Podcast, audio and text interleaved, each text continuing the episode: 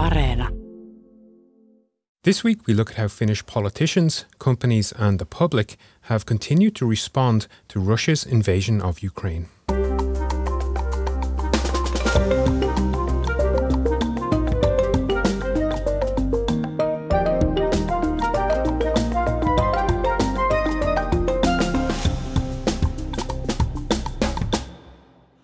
And welcome to All Points North, the podcast that is with you through good times and bad. I'm Ronan Browne, and joining me for this week's show is Veronica Kontopoulou. Welcome, Veronica. Hi, Ronan. It's nice to see you. Nice to see you too. And we are now back in the studio once again, ready to review what has been a whirlwind week of news from Finland. So, we are recording on Thursday, which means it's now exactly two weeks since Russia invaded Ukraine. I think it would be fair to say that during the first week, a lot of people were in shock at what had happened. We heard a lot of strong words, a lot of condemnation, but then also a good deal of speculation and uncertainty about what had happened and what might happen. But now, over the last week, I think we have seen people taking a lot more action. We'll talk about how businesses and ordinary people have reacted to the crisis shortly, but let's start with the politicians, as there has been a huge amount of activity in the political and diplomatic sphere over this past week. Yes, there has. And NATO, or more specifically Finland's potential membership of NATO, has been very much top of the agenda. Indeed, it has. So let's begin in Washington, D.C because Finland's President Sauli Niinistö met his US counterpart Joe Biden there last Friday. This was quite significant, as the US president's meeting with Niinistö was his first with any head of state since Russia's invasion. Let's listen to a quick clip of what they said during a photo shoot before the talks began. Like you, Mr. President, said, uh, we have a long lasting partnership, uh, very good relations and I hope that during this uh, meeting and discussion, we can strengthen them more between the United States and Finland and the Nordic countries altogether. Thank you, Mr. President. Well, you know, my predecessor who sat in this seat, uh, President Obama, used to say, we'd be all right if we left everything to the Nordic countries. And We'd be fine. Well, we usually don't start wars. As they mentioned in that clip, Biden and Niinistö did indeed discuss the deepening of relations between the United States and the Nordic countries, and they even called Swedish Prime Minister Magdalena Andersson during their meeting, with Biden later describing Finland and Sweden as valued defense partners for both the US and for NATO. So that was Friday evening in Washington. By Saturday, Niinistö was back in Finland in time to meet the aforementioned Prime Minister of Sweden, Magdalena Andersson, as well as her Defence Minister, Peter Hultqvist, who were on an official visit. And during their visit, Finland's Prime Minister Sanna Marin met separately with Andersson, after which the two premiers answered media questions. Again, the main topic was NATO, with reporters asking about the growing support for NATO membership in both countries. Let's have a listen to how Prime Minister Marin answered that question. I think we would uh, see help in different forms uh, material help, financial help, but the, the difficult question is would somebody give uh, militarily help, send, send uh, soldiers uh, to our countries if the situation would be uh, that kind in, in, one of our countries or, or both? This isn't the situation. I must say that uh, also in, in this, this forum that there isn't any acute threat uh, towards Finland, not to or my Sweden. knowledge, towards Sweden. So this is all speculation. And the meetings did not end there. On Monday, Marin was in Tallinn, this time for talks with Estonia's Prime Minister Kaja Kallas. Again, NATO was at the top of everyone's minds, with Kallas telling Marin that Estonia, which is a NATO member, would ratify Finland's application at lightning speed. Let's hear what else Estonia's Prime Minister had to say. If Finland or Finnish people decide to join uh, NATO, then we would be your biggest friends. Uh, we would, uh, you know, welcome this decision with open arms. Uh, and if uh, you have fears uh, that it would somehow weaken your own defense, then then our message would be that it's not. And it seemed like every day brought more new opinions and angles on this topic. Let's move now to Tuesday when Finland's former Prime Minister Alexander Stubb told the US news network CNBC that now is not the time for Finland to apply for NATO membership. Stubb has been a very vocal contributor to the NATO debate in recent weeks, and his comments make global news headlines. The time is not now. Basically, you know, you can't uh, be buying fire insurance when the fire is on. But what you have to do is, in the short term, maximize your security. That's what our president has done by visiting Washington, D.C., and being obviously in close contact with Sweden. But then you have to be quite determined and create a pathway towards NATO membership. It's impossible to say when that is going to take place, but I do think that the train has left the station and we're moving towards a NATO membership. But right now, we do not want to escalate the crisis or the war up here to the northeastern part of uh, Europe. And that was Finland's former Prime Minister Alexander Stubb, and that clip is courtesy of CNBC. His comments about how now is not the right time were echoed by Finland's Defence Minister Antti Kaikkonen in Washington on Wednesday during a meeting with his counterpart Lloyd Austin. Kaikkonen said that the most important thing at the moment is the easing of the crisis in Ukraine and that discussions about NATO membership can wait. Lots to unpack in all of this. So, to try and make some sense of the rhetoric and the political manoeuvring over the past week, I spoke to Owen McNamara, who is a visiting research fellow at the Finnish Institute of International Affairs. And first, I asked him to summarise the events of the past week. Pace of events ha- has been has been breathtaking. And now uh, public opinion will probably propel this for a number of months ago. Prime Minister Sanna Marin said that Finland's NATO membership was unlikely to occur on her tenure. But now events have changed so seismically that uh, her assessment of this might have to change. And Finland will start to have to look at the policy nuts and bolts of NATO's membership action plan. We also talked about the increased sense of security that membership of the alliance would likely bring to Finland. He said that membership would mean Finland would be covered under the full spectrum of NATO's deterrence capabilities and should be viewed as the strongest insurance policy available. But there's a flip side to that, isn't there? Yeah, indeed. And I asked him about that too. What would Russia's reaction be like if Finland were to begin the process of applying for membership? Over the course of that time, there would still be opportunities for Russia to ratchet up its intimidation, its military intimidation, through hybrid interference, through snap military exercises along Finland's uh, borders, through missile tests, all the things we've seen over recent months that have occurred to Ukraine. There would be scope for Russia to try and intimidate Finland and make life difficult for Finland to attempt to destabilize Finnish society in different ways as punishment for taking this course towards NATO membership, which Russia would definitely oppose. And that was Owen McNamara of the Finnish Institute of International Affairs. And apologies for some of the poor quality audio at the end of that clip.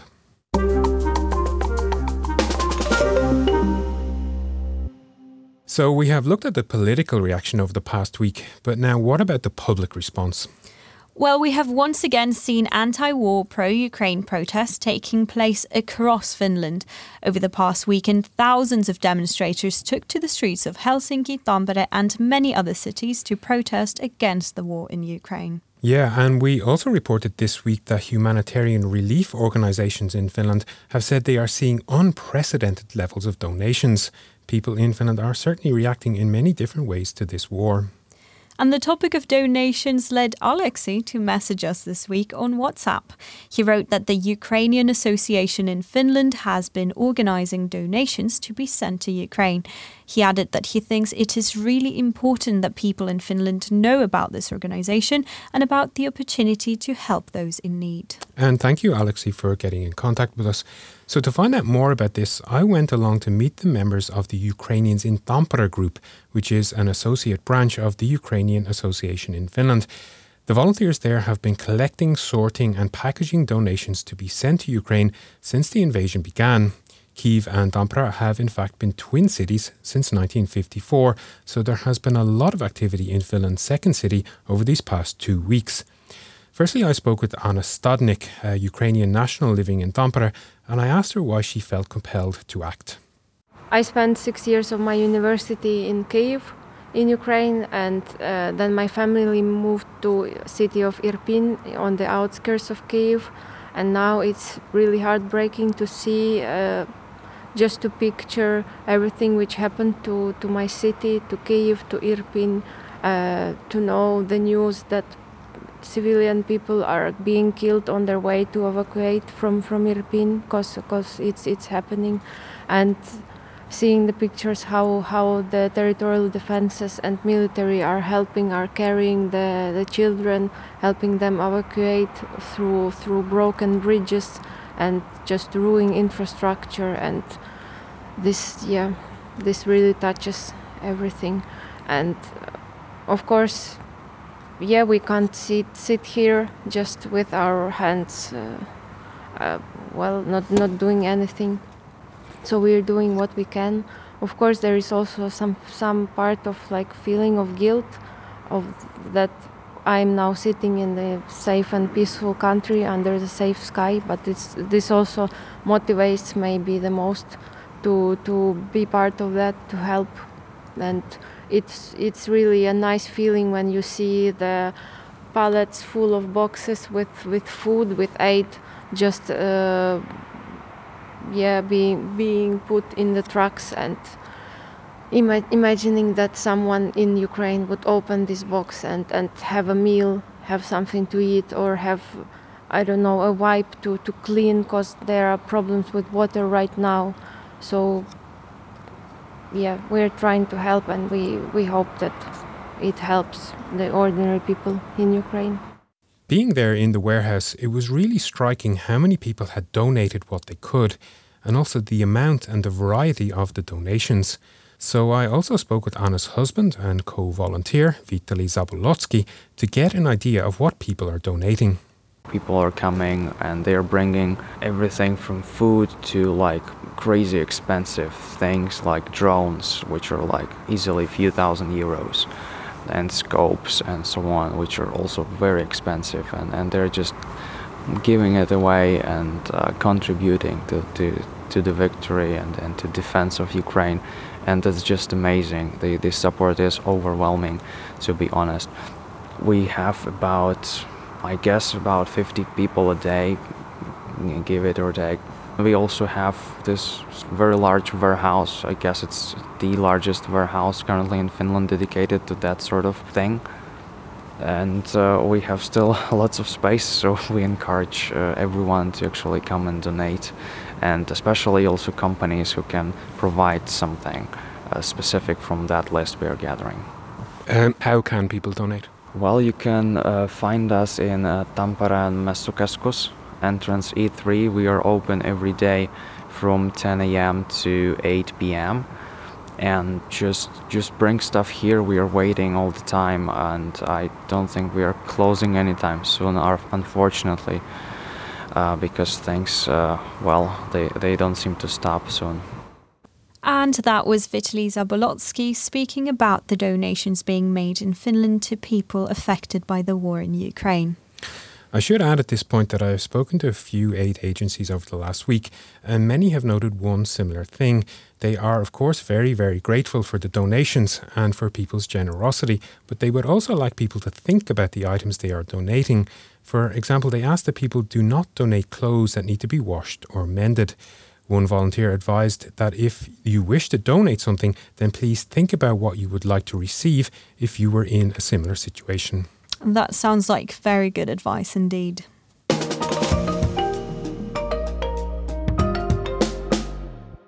And next week, we'll continue with our spring series exploring the cost of living in Finland. Uh, for this series in particular, we want to continue to hear from our audience. You can contact us anytime on plus 358 44 421 0909. Two weeks ago, we discussed the climbing cost of food in Finland and a little about food inflation, while last week we heard about rising property prices. And in response to the real estate item, one person did contact us via WhatsApp and describe their experience after they chose an older, slightly cheaper property instead of a new modern row house. They wrote that they have more than spent the difference between the two buildings on renovations to the older house in the time since they bought and advise others, and I am quoting here, to sit down and do thorough homework before investing. Properties older than 40 years do need lots of TLC and renovations, which need to be taken carefully into consideration.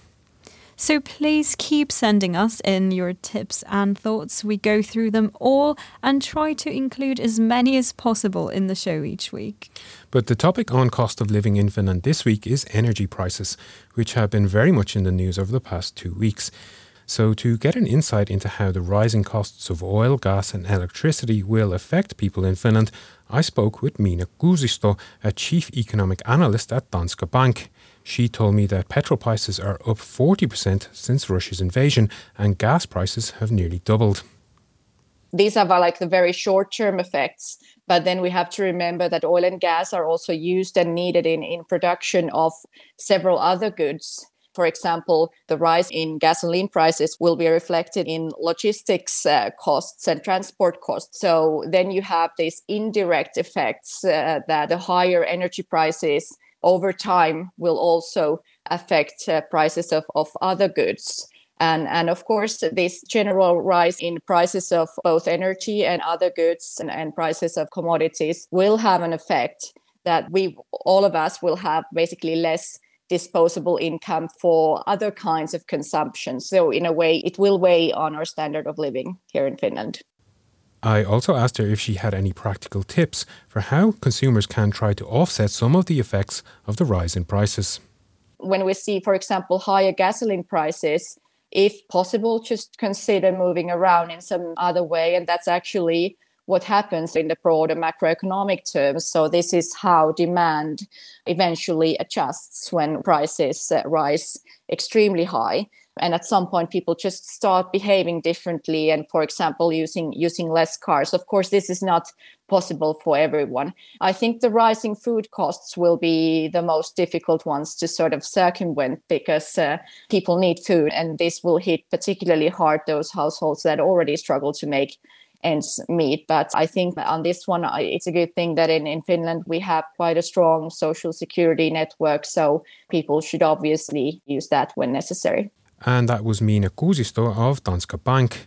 I also spoke this week with Jukka Kaakola. He is a leading expert with the Finnish Competition and Consumer Authority, and he said it is important that consumers shop around to get the best possible prices on things like electricity and petrol.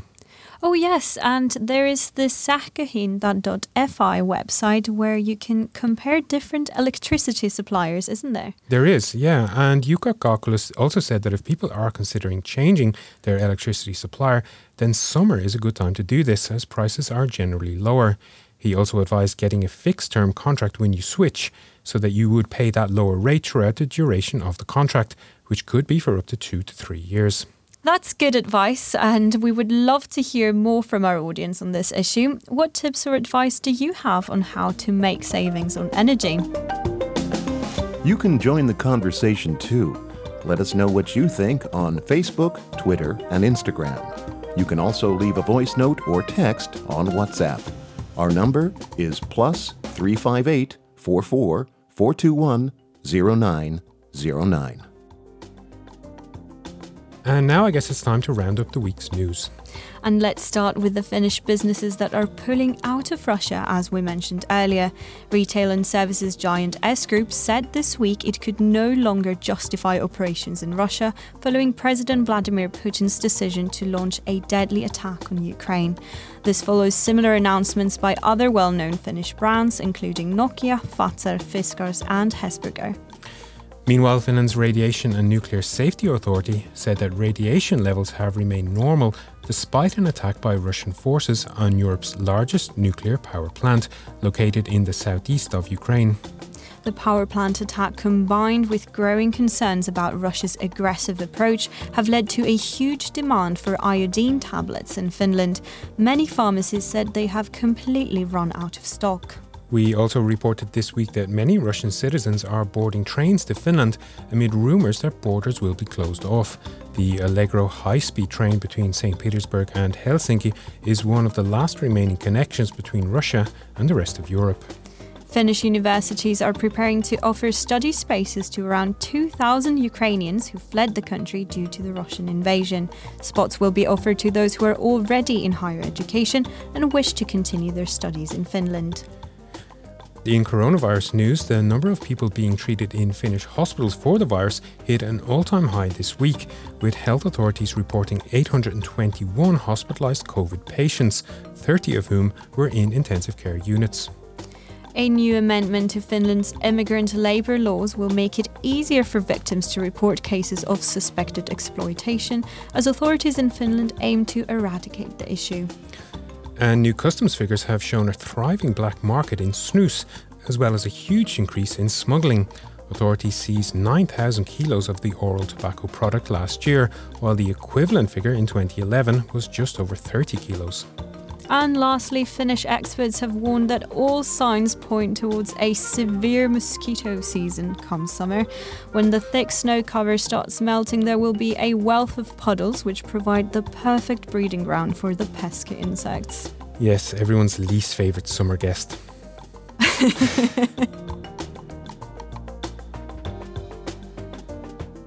Uh, I think that's about all we have time for on this week's show. The weekend's almost here, Veronica, so what are your plans? I was thinking of de stressing with some culture and a visit to Helsinki's Ateneum Museum. For those who are not familiar with it, Ateneum houses some of Finland's most iconic national art treasures. I definitely recommend paying a visit if you are in the capital.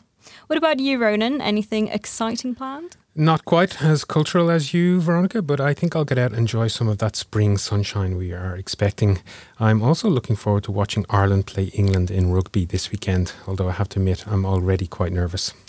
Well, if things don't go Ireland's way, you can always switch over to Yle Areena, where the crime series Hope Street is currently streaming.